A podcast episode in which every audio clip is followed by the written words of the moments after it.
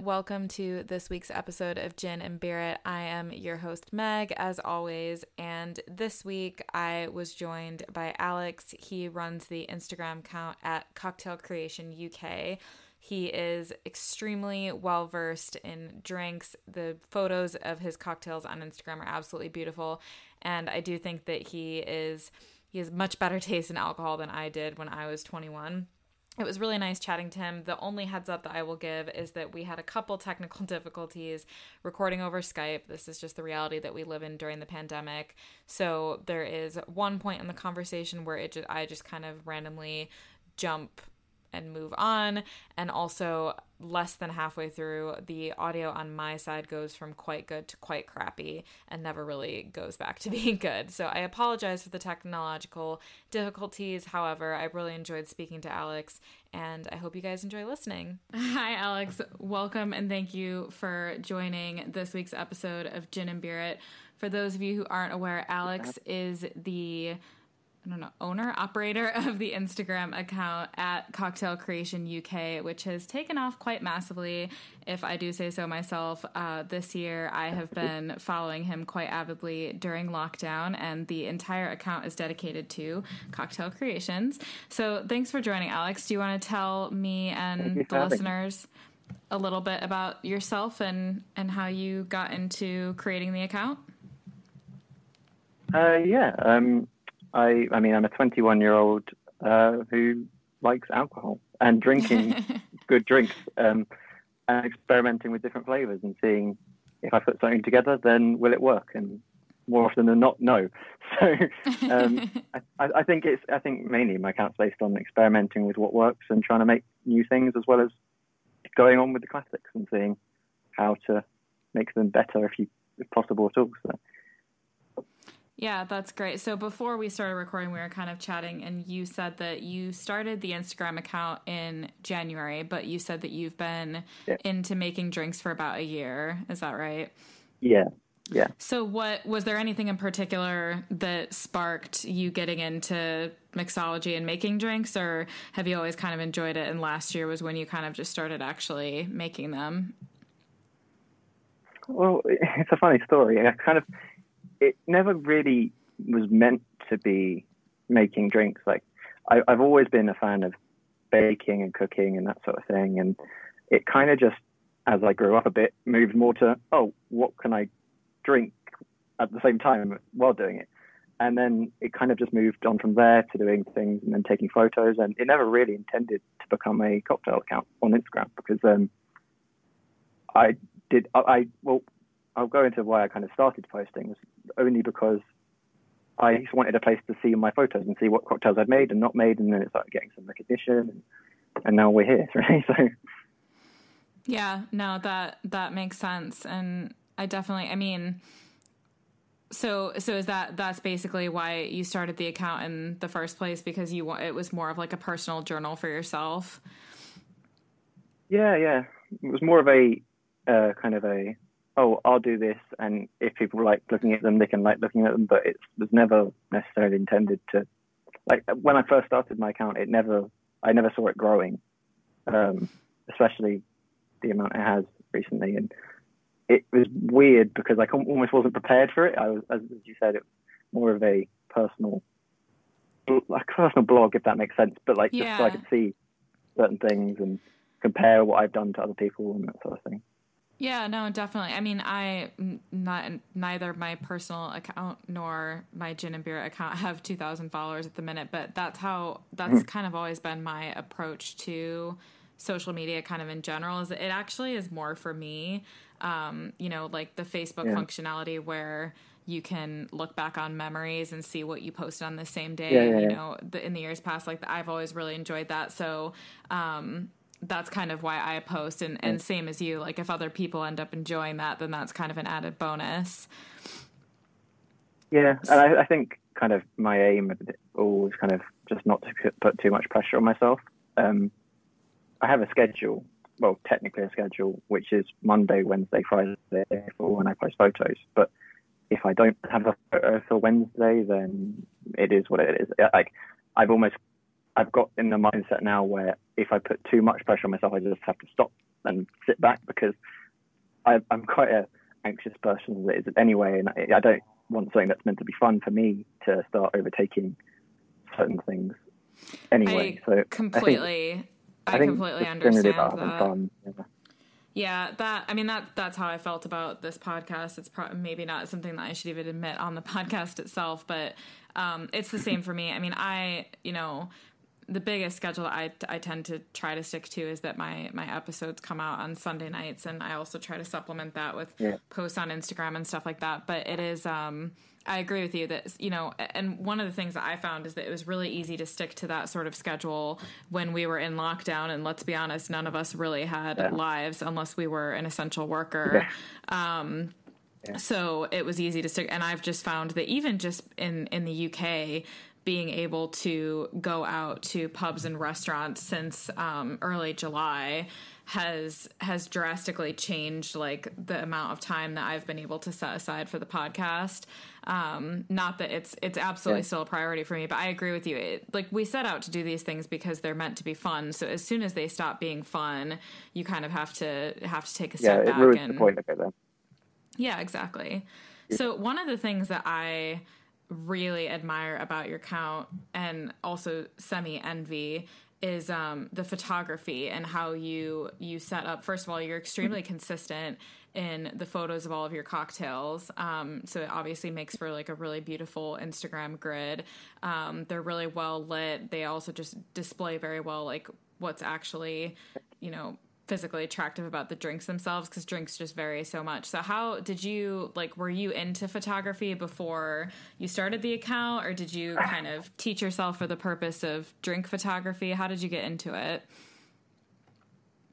Well, I mean, again, uh, you know, I'll probably end up saying this quite a lot throughout the podcast, but funny story because I did. I technically I've got an A level in uh, photography, um, but I don't do my own photography. Um, my girlfriend does my photography. Um, I live with my girlfriend, and I've got a very slight shake. Um, so I kind of rely solely on tripods when I do it, and Mm-hmm. it's kind of just naturally, as I said, even from when it was just blog for myself, it was her taking the photos. So that's kind of just continued. So unfortunately, I wish I could. I can't take all the credit for it because. I've tried on occasion. And it's one of those things that it just it doesn't always quite look the same as, you commented on earlier. It's like I we pride ourselves on getting photos that look almost identical with a background or almost identical with how the cocktail's positioned or etc. And I do make all the drinks, and we do kind of bounce off each other when it comes to garnishing the drink. But uh, again, I can't take all the credit for the photography. Unfortunately, I wish I could. Oh well, compliments to your girlfriend. She does an amazing job, and I, I mean, I, Yeah. you shouldn't you shouldn't have to worry about you know whether you need to take all the credit or not because like if that that's another thing. If the podcast or any sort of passion project project, if it's taught me anything, it's that like, there's nothing is like a one man one woman job. Um, you Yeah, know, no. like I, you know, I produce and edit and post and manage my own podcast, but I wouldn't be able to do it without you and without all of my guests and friends that I Yeah. bribe to come on it and stuff like that. So no matter what anyone does, it requires other people to help. But that's that's great that you have such a talented girlfriend. Um, Yeah, I mean, oh, she's gonna love that. But um, I, I think it, I think it's uh, one of those things that kind of just genuinely, as you said earlier, in, in the eyes of consistency, kind of, kind of always has been that way, and it's never really changed. Like, it's just generally been. I, I've never even really thought, oh yeah, I can take the photos now because why would I do it if it's working? Like, don't fix it if it's bro- not broken. So Yeah, no, I totally I totally understand that. And actually kind of off the back of the photos, I'm curious because I obviously recently I have like I, I was telling you before we started recording that I've really I've always been a drinking enthusiast, but I've really gotten into cocktail making in particular since we were have been in lockdown during the pandemic. And obviously when you are making really delicious drinks it, it is nice to snap a picture and, and show off what you've created. And that's something that i've really struggled with is um, is is the drink photography i will say i think i've gotten a little bit better um, with oh yeah, time great. but I was when I was really like, oh my gosh, I need to step up my game. I was watching a YouTube video, and I on I I can't even give credit to who it was because I I can't remember. I watched so many, but there was this one woman photographer who did a whole video on photographing drinks, and a lot of the advice that she had, it really seemed like at least in her case, she was not drinking the drinks that she was making because she you know, yeah. for whatever like a certain way that she needed to the light to be, she might need to kind of fake things or use a, some weird garnish or in some of them like if she wanted to have condensation on the glass, she was doing this weird thing to the glass to like create the look of condensation because condensation is notoriously hard to photograph and oh, blah blah wow. blah. Um, yeah, it was it was very intense. It was kind of far more than I cared to get into. But I, the only reason why I brought yeah. that up is because, are so those drinks that you and your girlfriend are photographing and posting on Instagram. Are you after you photograph that drink? Are you just picking it up and enjoying it yourself, or handing it to your girlfriend? Like, are you guys actually just drinking that beverage? Oh, hundred percent. Yeah. I think it kind of almost goes into what we're saying about the passion project. Like, it, part of it is enjoying nice drinks as well, and enjoying something that you've created and something that you've made. So I think, yeah, I mean, it's within a couple of minutes or so of it being done, we'll share it and give each other thoughts of what we think about it and what could have been better and that sort of thing. So again, it's all kind of, oh, it's always how could you get better? Like, yes, it's a passion project, but you kind of always want to look to get better in, like, whether that be in the photos or editing or the taste of the drink even. But I don't know. I think it's always been one of those things that's kind of we we have again. I don't want to repeat myself, but it goes into the enjoyment of it as well. Because if you're not drinking the drink, then you're not enjoying it, in my opinion. Like no, and I'm really I'm glad to hear you say that because that that was one of the th- and again like this woman was was like a professional photographer, so I can understand how yeah. the drinking aspect of it might not have been her priority, and I, I actually think she might have yeah. even mentioned in the video that she's not a drinker. But um, for me, and that, I mean, that's that actually help. yeah, and I because I do um, I do like Instagram TV tutorials that I usually yeah, yeah. release on Thursdays. And some of the time when you yeah. said like, oh, if I miss a Wednesday or something like that, some of the times where I've missed a Thursday, it's been simply because earlier that week I didn't really fancy like making a drink or I just didn't have the time or for whatever reason because when I make those videos I'm actually planning on drinking that drink. Moving on, um, before we started recording, you mentioned how you one of your passions with um, cocktail making is is just experimenting with making new cocktails and, and you alluded that sometimes they they taste absolutely rubbish so what that is something i'm super interested in because yeah. i have tried maybe two or three times to just make cocktails completely just from my own brain and they have been absolutely disgusting um, so I'd love I'd love to know like your experiences with that, and if you have any tips for me or for anyone who's looking to actually come up with their own, you know, bespoke cocktails, but is just is struggling on their own. Yeah.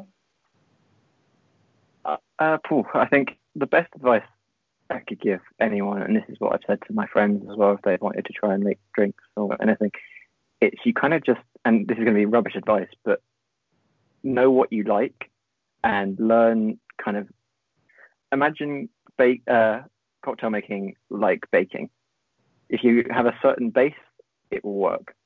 Like if you know what sort of base, example being, say if you were to make like a mojito, you'd use your rum, but you'd use 60 milliliters. You'd use your handful of mint, would be another 10 leaves or so, 30 milliliters of lime, and then 15 milliliters of sugar or a sugar cube and just kind of switch them up and see what happens. Like if say if you swap the rum for a darker rum, or if you swap the even if you swap the rum for a gin and then swap the lemon for a lime, and then there you go, you've almost got a new cocktail as it is. I mean that I think that might be an East Side cocktail, but like it's kind of just like that. You kind of just need to play around. Like, and I know that's really bad advice in a sense because it doesn't really help. But like, follow recipes, but don't stick follow recipes but do it how you want in a way. That's kind of how I put it. It's kind of I'm really bad at explaining it because it's a really complex thing, kind of because I've I've put without wanting to sound like a bit of a nerd, but I've put so many hours, like hundreds of hours, into learning classic cocktails. And then from there, I've kind of just gone on and adapted those classic cocktails in different ways by adding different amounts of sugar, different types of sugar, different types of rum, different types of spirit. And once you learn the bases, you can do anything really. like, no, I don't. I don't think that's bad advice at all. I think that I think you're totally right, and I think that any, you know, I think bartenders who've been working in the or mixologists who've been working in the industry for 30 years would say the same same thing. Like you take the the foundation of the drinks that you know and love, and then you just put your own spin on it. So I yeah, exactly. I, I, mean, that's, that's yeah, yeah, yeah. I mean, it, it's. I think when it goes into learning and not and going away from those foundations and doing different kind of styles of things, like it kind of then is up to you. If you make a drink that you like, then you've succeeded a lot of the time. Like even if that drink is completely unbalanced and is very sweet and there's no sour on it, you can barely taste the spirit you've made a drink that you like. And I think in going back to the whole vein of this so far, the passion project, like that's the important thing really, because if again, again, I don't want to make it too trivial, but like if you enjoy it, then why would you stop doing it? yeah, absolutely. No, I, I completely agree. I I took a wine course in my final year of uni. Um, and the the instructor said that good wine is wine that you think tastes good. that's that's about it. Yeah, yeah. Um, it doesn't have to be some I, I, th- I think, crazy vintage. yeah, like I've kind of, and when I started to, like, trying to learn cocktails and even just trying to learn how to do it as a general and learn how to shake and that sort of thing. Well, I most of my time I am self-taught, but I do self-taught from YouTube. Um, so I follow people, which I think has been mentioned before. Uh, Leandro from The Educated Barfly. Yeah, I love him. And uh, Steve the bartender, but mainly in terms of just thinking about the intro of um, how to drink. Uh, Greg, yeah. because um, he's never worked in a bar like myself. He's never kind of had any kind of qualification, but as long as you like what you're drinking, then that's the important thing. And that's kind of how I've always done it. Like, it, and I, again, I don't want to sound like I'm preaching, but I know a lot of people that would really like the drinks that I make, but a lot of people that wouldn't like the drinks that I make because they're either too sweet. It's very personal. Cocktails and mixology, and especially when you're doing it as a passion, not necessarily in a bar, it, it's all very specific to you. And yeah, I don't know. no, I, I I absolutely agree with that, and I think that you actually bring up a really good point because I think that I believe it was Leandro from Educated Barfly. I think I watched an episode he did where he made um, an Alabama Slammer, if I'm not mistaken, yeah. which is I, I think most people would agree is a horrible drink. Um, but he yeah. prefaced it with the idea that he's like, as a bartender, you're notoriously going to have to make a drink for someone that you don't want to have to make. You don't like. Yeah, exactly. But you're also, you know, I, I've certainly never ordered a drink at a bar and had the bartender just refuse unless they simply didn't have the ingredients or something. um, so you yeah. know, you, you wouldn't be a great bartender if you just refused. But I think the beauty of being someone like you or someone like me or someone like Greg from How to Drink is that like we never apart from making drinks for our loved ones and housemates boyfriends girlfriends people coming over for parties we are never like making a drink for someone who's just like demanding it from us and you know we're making them this yeah, drink in exchange for money. So it is it is kind of nice that like you yeah. like you said you really can just focus on what you like or what the person you're making it for likes but that person is more likely to be you're you're more likely to know them better and know a bit more about their taste. Yeah and i think before obviously lockdown hit everything. I'd see friends and would come around and i'd make some drinks and that sort of thing. And and they would always question, "Oh, you should be a bartender. This is a really good drink." But then my my response to that is always no. It's a hobby, not a job, and I'd I'd rather not combine the two. I know it might sound weird to a lot of people because they might think, "Oh, if you're good at it, then go do it as a job and make some money from it." But I think it is. I think if it went to a bar and that sort of thing, I wouldn't like the pressure. Like I like to take my time and make it a bit more craft than say it would be in a bar or whatever, or something that can be worked on, I guess.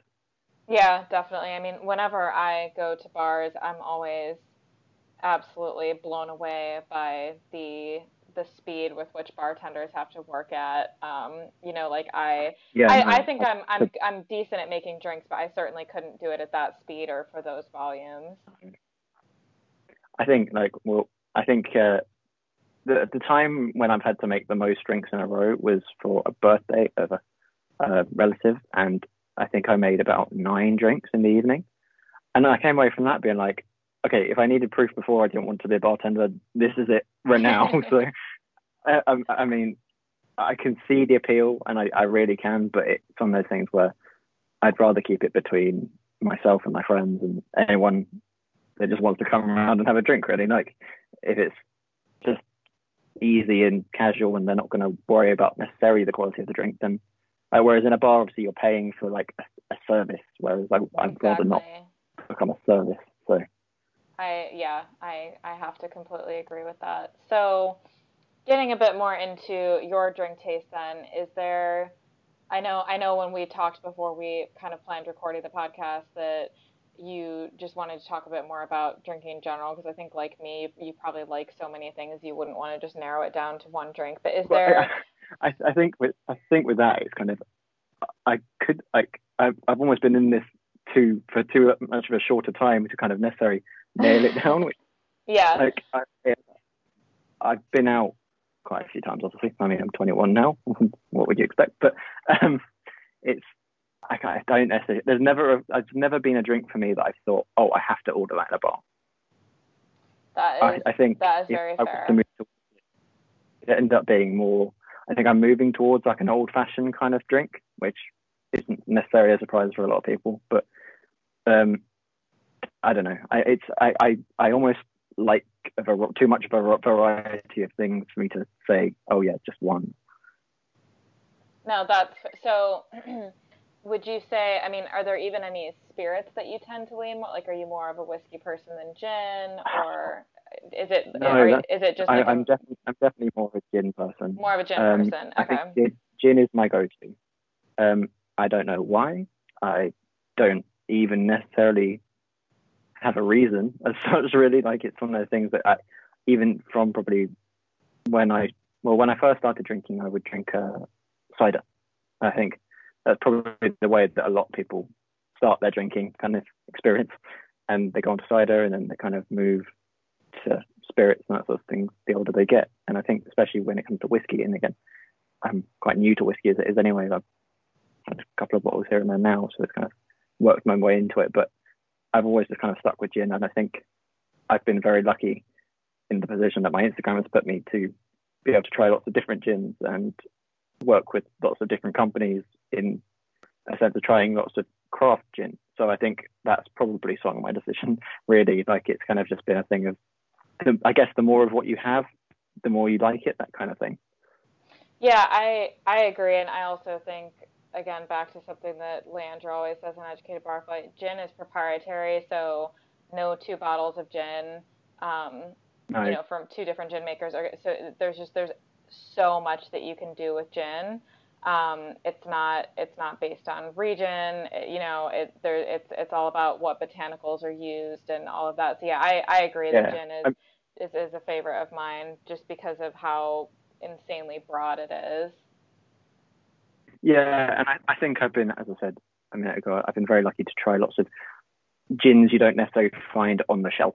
Like, and that kind of obviously when you get to try new things and try brands you wouldn't necessarily know of before, it kind of opens your eyes to such an array of different things, whether that be like I, I don't want to name drop any, but there's one being uh, off piste, Mm-hmm. Um, I don't know if you've heard of them, but their gin is unlike any other gin I've ever tasted, and but not that's not necessarily that is a good thing. But then I've also got other ones and things, and like again, I always like going back to the old classics like Tanqueray and Tanqueray Ten, like I've got next to me now. But um, but like I think for me, it one might it might have been le- leaning over to like kind of darker spirits at a point, but then when you try different things and realize quite how versatile gin can be, it, it changes it in your opinion like quite a lot. And I think in cocktails as well, for me, it works. It's the most versatile spirit in cocktails, and a lot of people will probably argue with that and say, "Oh yeah, vodka," but there's very little vodka cocktails really in comparison. Like, yeah. if you look at my account, most of my account is. But there was a point where I was just gin after gin after gin, just because it's what I like to drink. Like, no, and I, but no, I have to completely agree with you. And it's I've I've, you know, kind of talked down on vodka plenty on this podcast already, so it's no secret to anyone listening that I'm just not. I, I, vodka hmm. absolutely has its time and place, but I agree with you that I'd have no interest in yeah. doing like a much of like a vodka tasting or anything versus gin is just it's just exciting and and I also think the thing about gin is that you know I have gins like you said that I I've liked because you know what gin you use in a martini it literally completely transforms the martini. Yeah. Um, you know, similar to to what vermouth you use, and so I have gins that I've enjoyed experimenting with in cocktails. But then there's also gins that I so for example, probably my favorite gin of all time, just on its own. Well, you know, when I say on its own, I mean like tonic is the Malfy Gin Rosa. Um, that yeah. that gin is absolutely incredible, but I would never put that in a cocktail. I'm I'm sure you could make some sort of like summer spritz out of it that would be delicious. Yeah, no, no, I would agree. Yeah, um, and actually the yeah, Malfy, I think I think again the Malfy blood orange. I've tried putting that in a cocktail yeah. before, and, and that was horrible. yeah, I mean we've recently actually uh, managed to buy a bottle of the Malfy blood orange. Um, and I'd never had it before. I'd had the Malfy Rossa in uh, in a pub, and um, and it was um, and it was wonderful. And it's kind of one of those things you think, wow, okay, maybe I don't know. And, and I've just kind of always been a bit kind of I don't know. I wouldn't necessarily say blank to Malfy, but I'd never really thought about buying it. Like, do you, do you know what I mean? It's one of those yeah, things. Yeah, definitely. If you look at it on a shelf, you never you think, oh, that looks nice, but that's twenty eight pounds or whatever. so, so I think the blood orange is probably up there with my probably my in my top few favorite flavored gins because like it, it tastes of summer if you try uh, if anyone's tried it, but it, it's the best thing to have on a hot summer's afternoon for the next couple of days probably. Yeah, I I completely concur. It's a and the I mean all of theirs that I I don't think that I've tried their just plain gin, but I've had the blood orange, the rosa, and the lemon, and they're all like you said just extremely refreshing on a summer day. I haven't had the lemon one and um, as soon as i tried the um, orange one or the blood orange one i kind of was like oh how do i get this?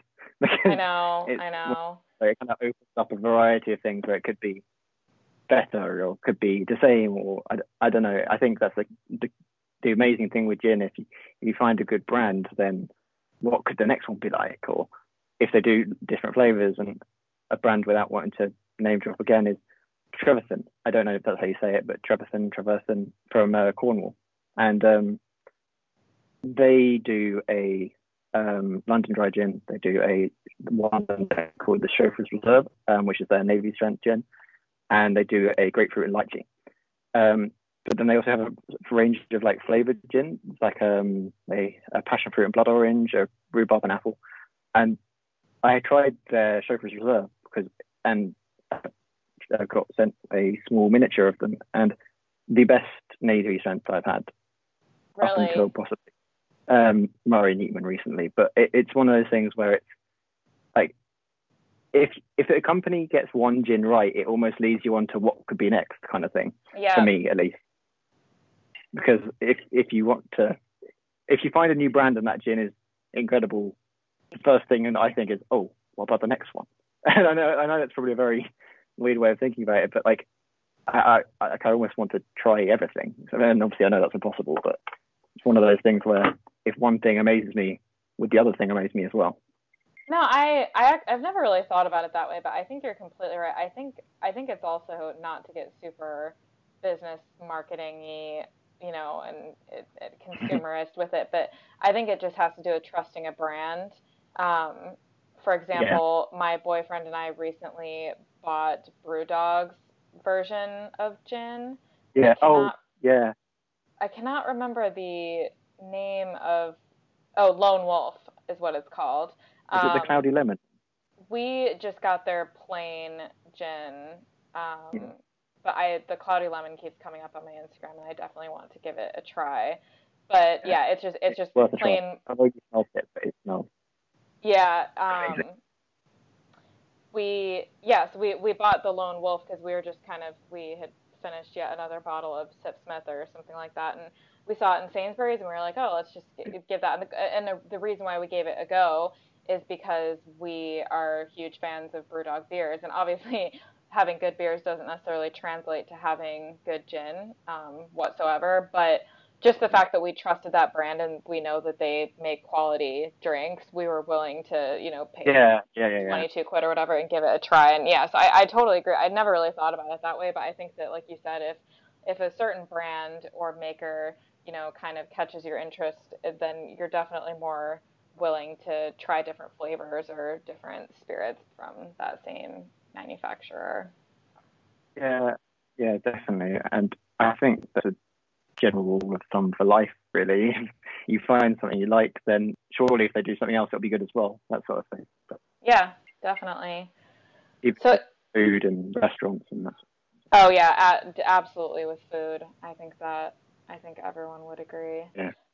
So have have you recently maybe one that was on your Instagram or not on your Instagram? Have you made any cocktails? Come up with any on your own that you've been like, oh my god, this is a work of art, or something that's turned out really poorly? If you want to talk about that too. Um, well, um, I don't necessarily think there's one that's come out really poorly. Uh, There's ones that don't necessarily. I, I mean, the thing is, I, I when it comes to doing a cocktail and making one up, for example, I will spend a day prior thinking, "Oh, will this work?" So a lot of the time, I try to iron out all the issues that could happen before it happens. But I think one thing that kind of has split my girlfriend and my opinions, and we do have very similar taste on a lot of things, is the um, my finding of butterfly pea syrup, um, because it, it's really floral and it it changes color when you add uh, citrus to it. Hmm Um, and I really like that. But then she doesn't. So then when it comes to the whole reviewing of the cocktail, I'm like, oh, it's really nice. But she's like, "Is it really? and that's kind of the, I, I, it's it's one of those things where I kind of I kind of have to overrule in that situation because she doesn't like floral flavors generally. So it's kind of I don't know. I, I wouldn't necessarily say it really goes terribly wrong. I would say there's times when it goes better, but I would never say there's one necessarily that it goes horrendously. Like a, it's almost a bit like I've done it too many times now, uh, without wanting to sound like I'm blowing my own trumpet, but I've done it too many times for it to go wrong, if that makes sense. Because if I, it's a bit going back to what I said earlier, if I follow that base that I would normally do, it should be fine. Yeah, that's exactly what I was going to say. If you if you follow the, those basic specs, you can't go too far wrong. So that definitely makes sense. Yeah. And I like I agree with what you And said about your, of- your I agree with what you said about your girlfriend because like for example, I absolutely hate watermelon. So you could make me the Mm-hmm. most amazing Midori drink ever that anyone in their right mind Oh, I would think is Midori. delicious, and I and I would just think it's horrible, and and and yeah, that it's just because I don't like that flavor. Midori is one of my favorite liqueurs. Like, as a guilty pleasure kind of liqueur, it it I don't know. It's it might be to do with the it might be completely branding wise, and it's green, and you make nice colored drinks with it, and that might be part of it. But just in terms of the flavor, and one of my favorite drinks that I don't make enough really for myself just to drink when I'm drinking rather than doing photos is Midori sour hmm because it's completely Midori, and so you'd hate it. But like again, that's kind of where the certain things with my girlfriend and everyone has a different palate, and everyone tastes things differently. So if they, if you like something, then I might not, or vice versa. Like, and I think that is something. Midori again is obviously a very splitter, I think, with a lot of people. So Yeah, definitely. So is there is there a drink that if someone came to you, if one of your friends came to you and they were just like, I have never really liked cocktails, like could you make me something? What would you I'm I'm putting you on the spot a bit, so don't worry. Um, if you can't think of something, but what like right. what what what would you make for someone that historically is not all that fussed with cocktails?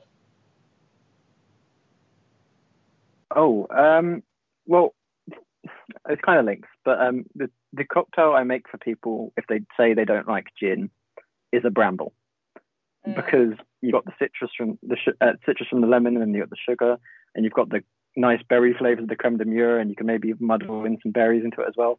So almost, it doesn't hide the gin, but it almost gives the gin a back seat. So I'd probably say a bramble as a general thing because it almost doesn't taste like a cocktail, if that makes sense. It tastes yeah. more of a pleasant kind of afternoon drink rather than uh, something that's got a shed load of spirits and everything thrown into it. It's a very subtle and quite diverse drink for people that don't drink, I think, or just don't drink gin or cocktails generally.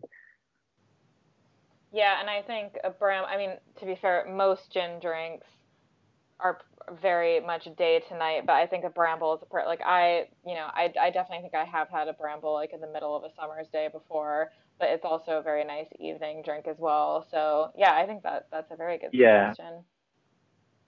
I, I think it's I think it's definitely a very versatile one as well. And if I put my oh how can I change this head on, there's probably many ways. Like to be honest, even as I said, the gin does take a back foot, but it takes a back foot, but still kind of interchangeable with other ones. Like um, recent, I think I actually have done two photos of Bramble on my account because I did one of them with um, blackberry gin, which is from Beefeater, um, mm-hmm. and then I did one with just the regular London Dry gin. So then it changed the drink massively. Like it, I think it's it almost if someone says they don't like a bramble, you can change it enough so it tastes like something else, but then still technically a bramble. Yeah, no, definitely. So is there? I mean, one one of the things that I have found the most interesting about myself since I've gotten into cocktail making is how it's changed the experience for me when I've been out. Now, obviously, um, oh. you know, it, we've all been stuck inside for lockdown, which is part of why I got into cocktail making in the first place. But um, you know, for you, like, is there is there anything that you find? I, I guess what we can go both ways. Like, is there anything that you find particularly frustrating about going out for drinks when you're kind of a drink enthusiast yourself? And is there anything that you particularly enjoy about going out for drinks? Perhaps you know, like not making them, like having someone else make it for you, something that you just find to be quite um, quite nice about going out for drinks yeah, the thing that grinds my gears about going out now, and this might be a very young person thing to say, but uh, is Wetherspoon and Wetherspoon's cocktails. Um, yeah, I can't even really call those I, cocktails to be honest. no, exactly. it's it's one that it's like because obviously again my age group I'm 21, so a lot of my friends are, and I'm at the higher kind of point of being 21. So a lot of my friends are kind of between 19 and 21 to my kind of age. Um, and obviously, with when being a student, you want to go to get some cheap, cheap drinks so you can get drunk. That annoys me as well. I'm not the biggest fan of that. I, I like doing it, but like, I'd much rather go sit in a cocktail bar. Um, yeah. And then you look at a menu for Wetherspoon, say, and it says this is a porn star martini, but it's got regular vodka. I, this is I'm not reading this, this is a guess, but pineapple juice, and that's pretty much it. Yeah. Maybe a bit of lemon, or probably not even any citrus, and then I don't know really. I again I can't. I'm not reading it off anything, but the way that they kind of sell them as say a porn star martini, or I don't know, I don't really know what they do. I don't ever look at them, but it's not a cocktail. like like it's a mixed no. drink that uh, to get people drunk. No, I I 100% agree, and I here's the thing. I actually don't have anything against Wetherspoons. Um, no, neither do I. I think that in certain situations it's very good because. Yeah, I mean, I, I love like I love curry night and stuff like that, but the I I actually I go to Wetherspoons to have a gin and tonic or a beer. Um, yeah, exactly. And and food like I just I yeah I I certainly wouldn't bother ordering their cocktails and yeah i, I completely agree with you it, it almost in a this makes me sound so pretentious um, but it almost makes me Don't wish worry, sometimes it it um it almost makes me wish sometimes that cocktails were kind of could have like a protected designation in the same way that wines yeah, like do. a copyrighted thing almost. Yeah, because so perfect example. Yeah. My boyfriend and I went to Greece the last week, um, and you know it it feels outrageous to complain about anything because we were so lucky to be able to go on a holiday while you know most people are still stuck at home inside, et cetera, et cetera. But um, one of so you know whole something that will be a whole separate podcast is, is how amazing the wine was in Greece. But one thing that I noticed is that Yeah. you know I found like I so I'm not sure where in the UK you live, but I, I live in London. Um, and you know, I've always known that the drinking scene here at cocktails in particular is, is excellent, but I think I didn't quite appreciate it as much because I think what I found after visiting Greece is that in London, if somewhere isn't you know, if they don't specialize in cocktails, a lot of times, especially with pubs and stuff, they just won't they just won't have them on the menu. Um, you know, apart from Yeah. like you said, like Wetherspoons with with those horrible porn star martinis, but Yeah. Um, a lot of times, you know, like they're, they're the local pub near where I worked before we all started working from home. They just had a sign that was just like, you know, mixed drinks only. Like we don't do cocktails. Don't try to go order a Manhattan or something. Um, whereas in Greece, like basically every restaurant and bar has a cocktail menu, no matter how like dodgy that place Yeah. might look or how nice. And when you first arrive in Greece, like on your, you know, when you go for that like token first drink of holiday, like oh my god, like there's espresso martinis, there's mai tais on here. Like oh my god, I'm, you know, a mai tai is one of my all-time favorite drinks. And you order it, and then you know the first mai tai that I ordered in Greece came back like absolutely bright red, and I was just like, right, well, there's nothing red in a mai Oh. tai. Um, so I was like, in in the best case scenario, they put what- grenadine in this for some reason. In the worst case, this is some horrible like syrup that they've you know pre-made. Yeah, what, Um, what, what did you I I honestly, it was so chemically and sugary, like I, I couldn't even tell you. Um, Yeah. So you know, and and then but then I just kind of thought, okay, like this is just a place for like it, the exact sort of cocktail that you would expect in Wetherspoons. But then we would go into bars, and the bars Yeah. themselves would even seem a bit nicer. And they we went to one that had a mai tai on the menu, and it listed all of the ingredients of a mai tai, and they were the correct ingredients. It was two different types of rum. It was lime juice. It was orgeat syrup. It you know it was exactly what I put in my mai tais. tend to find if yeah, exactly. yeah, you So tend I- to find if the place is nice, then they'll state what's in it rather than if it's not, then they'll probably just oh yeah, it's got rum in it. like Exa- like it's almost a bit like they'll skim over certain things. Like I don't Um, know, and yeah, it goes back to the porn star martinis and cocktails at Wetherspoons because it's a bit like that's not a cocktail. Well, it is a cocktail, but It's not and what the it's worst meant thing- to be. yeah, it's not what it's meant to be, and and this is almost going to be worse. It's going to probably go against everything I've just said. But the cocktails at Wetherspoons aren't that bad because they only taste like juice. Yeah. Like it, it it doesn't taste like the cocktail, but it tastes okay because it's alcoholic juice at that point. So it's a bit like I don't know. Yeah. It, don't call it a cocktail. Call it if if they called it a mixed drink, I wouldn't have a problem. But like it, it upsets me a little bit when people go, "Oh yeah, I'm gonna order a cocktail at Wetherspoons." I was like, "You're wasting a good opportunity to get a gin and tonic here." Yeah, and and Wetherspoons actually has some really decent gin as well. Um, Yeah. It, That's something I was shocked by because I have been luckily been able to go um, yesterday when this was recorded, but I don't know when otherwise. And it's the first time I've been since lockdown regulations were lifted. And I went in, I looked at the um, menu on my phone, and I went scrolled down to the bottom of the gin menu, and I saw Slingsbury. I don't know if you've ever heard of Slingsbury. yeah, Um, yeah, yeah, Slingsbury marmalade gin, and that is a very niche kind of thing to find on the menu. Like Yeah. you wouldn't expect something like that to be on a spoons menu if it's if you're also looking at say these porn and things that are made of pineapple. yeah. No, I, I completely agree. So that's why I think anyone who's listening, if you're in the UK, no shame if you're going to Wetherspoons. No one's judging you, but just don't order the cocktail. No, I, I respect it. I mean, Yeah. Said, like I'm a student. I, I feel it would be silly if I didn't go to Spoon, Wetherspoons at some point in my student time. But like, it, it's one of those things where you don't go to Wetherspoons for a cocktail. Like, no. No. So what? I mean, do you have in your head? Have you had like a cocktail that just stands out to you that either you ordered Yeah, somewhere that someone else made for you? There is actually. Um, my girlfriend's parents recently moved to Lincoln uh, in the UK, so I um, we went out in Lincoln um, a couple of weeks ago. Again, pretty much as soon as we were able to, really. Um, and this might be slightly based on the fact that I hadn't had a cocktail out, but this is the one that sticks in my head predominantly. The reason I'm slightly pausing is I've taken a photo of the uh, recipe, so I can tell you what goes in it. Are you a tequila drinker? I am. Yes, definitely. had it's called the Patron Saint. Uh, it's got um I don't know if it's patron patron or patron patron or um Patron Anejo, so aged, and then mezcal, cassis, Grand Marnier, sweet and sour mix, and muddled dark berries and better bitters. And again, this could be because it was one of my first drinks out in a very long time, but it was one of the smoothest tequila drinks I've ever had in my life.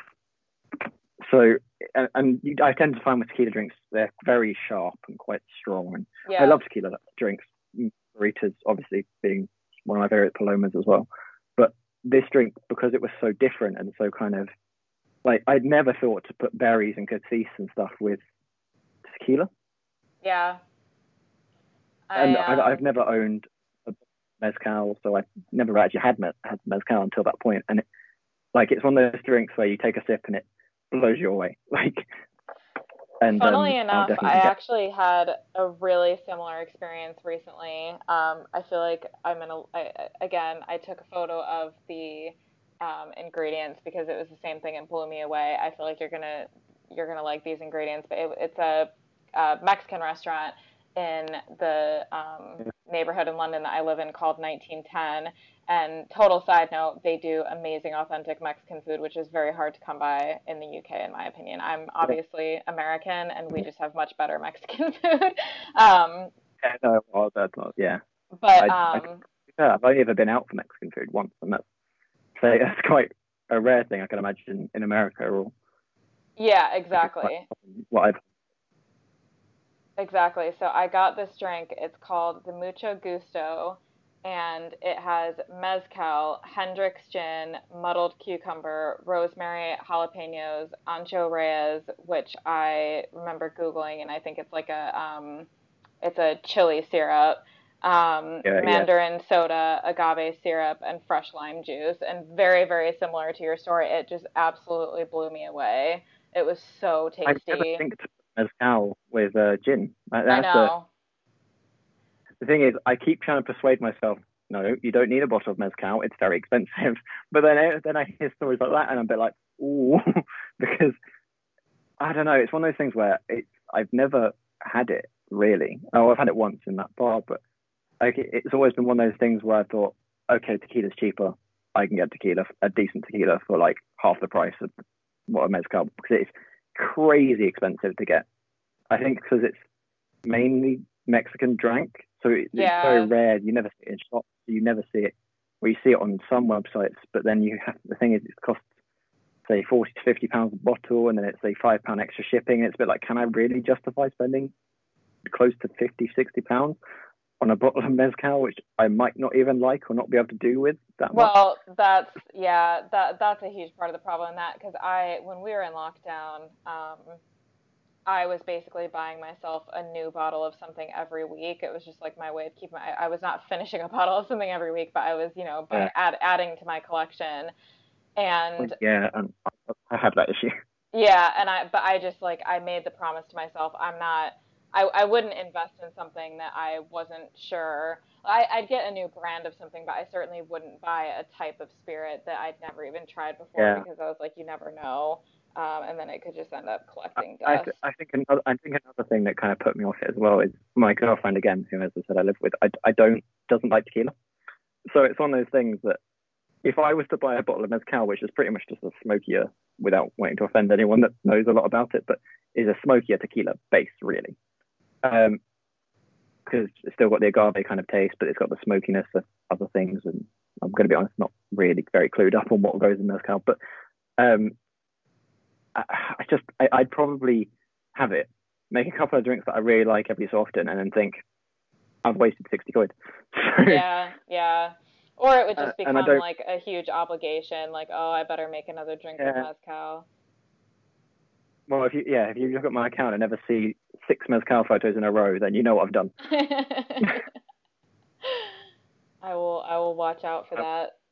So getting getting back to um, your Instagram, getting back to your Instagram account, um, yeah. is there you know, what is your, and if you like, no worries if you haven't really thought about this up to this point, but do do you have any sort of like vision where you want to go with it? Like, are you are you happy where it is now? Would you love to keep growing the account? Is there anything else that you would like to do in the cocktail making space?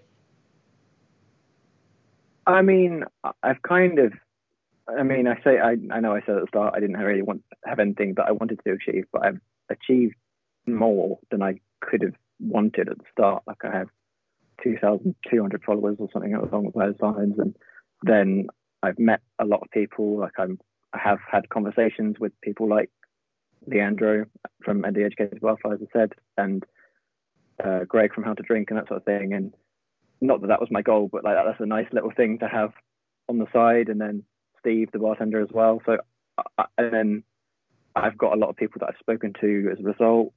Just I don't know. It's become it's kind of become part of a group and part of a community and that sort of thing. And that is something I didn't expect. I think it's one of those things where I can only keep doing what I'm doing, and kind of where that goes is up to whatever happens. Really, like I know it's a very vague answer, but like I never planned for any of this to happen, so I'm not really sure what will happen. like yeah, no, that's and I I think a lot of the best things in life that's how they work out though. You know, you just we just yeah. don't necessarily plan for them to work out that way. Yeah, I mean, I it might take a little bit of a change in September, so in a, a month or so's time, because we, my girlfriend and I, are moving out to York um, into our studio flat, and obviously that will mean my background will probably change, and i I'm also studying a degree at the same time at the moment as well, so it's kind of it's a balancing act of I probably won't be able to post three times a week. Two times a week probably will be more accurate to that. But I don't know. I think, as I said, I don't want to put too much pressure on certain things to happen because I have had weeks where I've lost, say, 10, 15 followers in a week. But then I've also had followers uh, weeks when I've gained. I think I had a, my best day was when was I was doing a giveaway, so I was surprised I gained followers, but I gained um, about 150 followers in two days. Wow! And it's things like that. It's a bit like it's so kind of and without wanting any hate to Instagram, because obviously it is kind of what's been made me very lucky and been the position I'm in. Instagram, in terms of growing an account, is terrible. Like, not maybe not from my point now because I kind of just knock along because I get put in people's kind of suggested and that sort of thing. But from the start, it's terrible. Like, I think this might go a bit deep and not necessarily what you want were totally thinking we were going to talk about, but like it's one of those things where when I was growing my account, I got very lucky, as I said, I gained a lot of followers in a lot of time. But within that time, I've also been banned for a week twice. Um, because, and I've looked it up, if you gain a certain amount of followers in a day, when you've got only got, I think I don't know necessarily what it was originally, but I was on about 250 followers. I then had a really good day and gained like 25 followers, and I was like, wow, look at that, it's really good. And I had a really good photo that did quite well. But Instagram's algorithms see that and think that's a bot You've or that's a hacker. Bots. Yeah. Yeah. yeah so it's, it's, it's, kind of given it's given me a slightly um, I, I don't know really necessarily how to word it, but it's kind of if I have a good day, I'm always nervous because it's one of those things that if it happened again, a week now is a lot more than oh, I might lose two followers. Like, and again, it's not about followers, and it's never been about followers, and it is what it is. But it is a bit of a blow when you see a thing on your screen saying, "Oh yeah, you've been banned for a week for breaching our guidelines in terms of gaining followers," and I've, I've never done that. Like, I'd be very, well, I mean, I'd say I'd be open, but I wouldn't do it in the first place. So. I've never done anything along those lines, but it's happened to the point twice now where I always question if I have a good day Like I, I, it sounds Yeah. like very a lot deeper than it is, but it's no, one of those things I, I totally, I totally understand it. I, I um, you know, there, there's a influencer. Um, her account is in the fro. She's a really famous fashion blogger and, and on Instagram. Um, she's got deals with like insane fashion houses like you know Chanel and Dior and stuff like that. And she Yeah, did a video that I happened to watch a couple months ago that was about growing your following. And she said exactly what you've just said. She said that it is, it has become so impossible to gain a following on Yeah. Instagram because of the algorithm. Again, yeah. Um, again, I, I don't, I don't want to start blaming the algorithm for things, but there's certain aspects now where it's a bit like I, I have to, and I, I've never really said anything about it on my page or anything like that. But in the time between now and or 2,200 followers and zero followers, I've been banned twice as a result of growing yeah, and which doing is well. quite ridiculous. So it's yeah, and her her Yeah. advice was she was like, if you, she's like, the growth is actually happening on TikTok right now.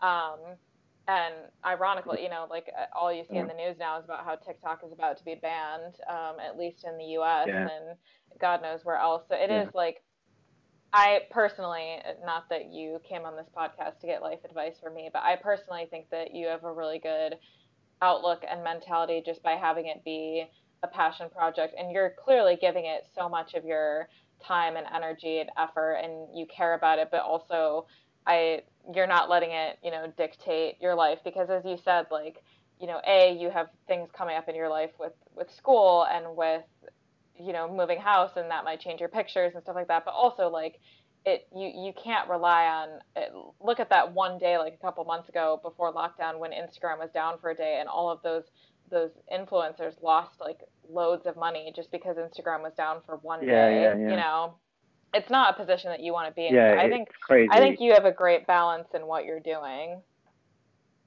Yeah, and obviously, if it does get to the point where it starts bringing in revenue and that sort of thing, I mean, no one's going to say no realistically, but that's not the goal. The goal is to enjoy it and make sure that it doesn't get too much of a stress.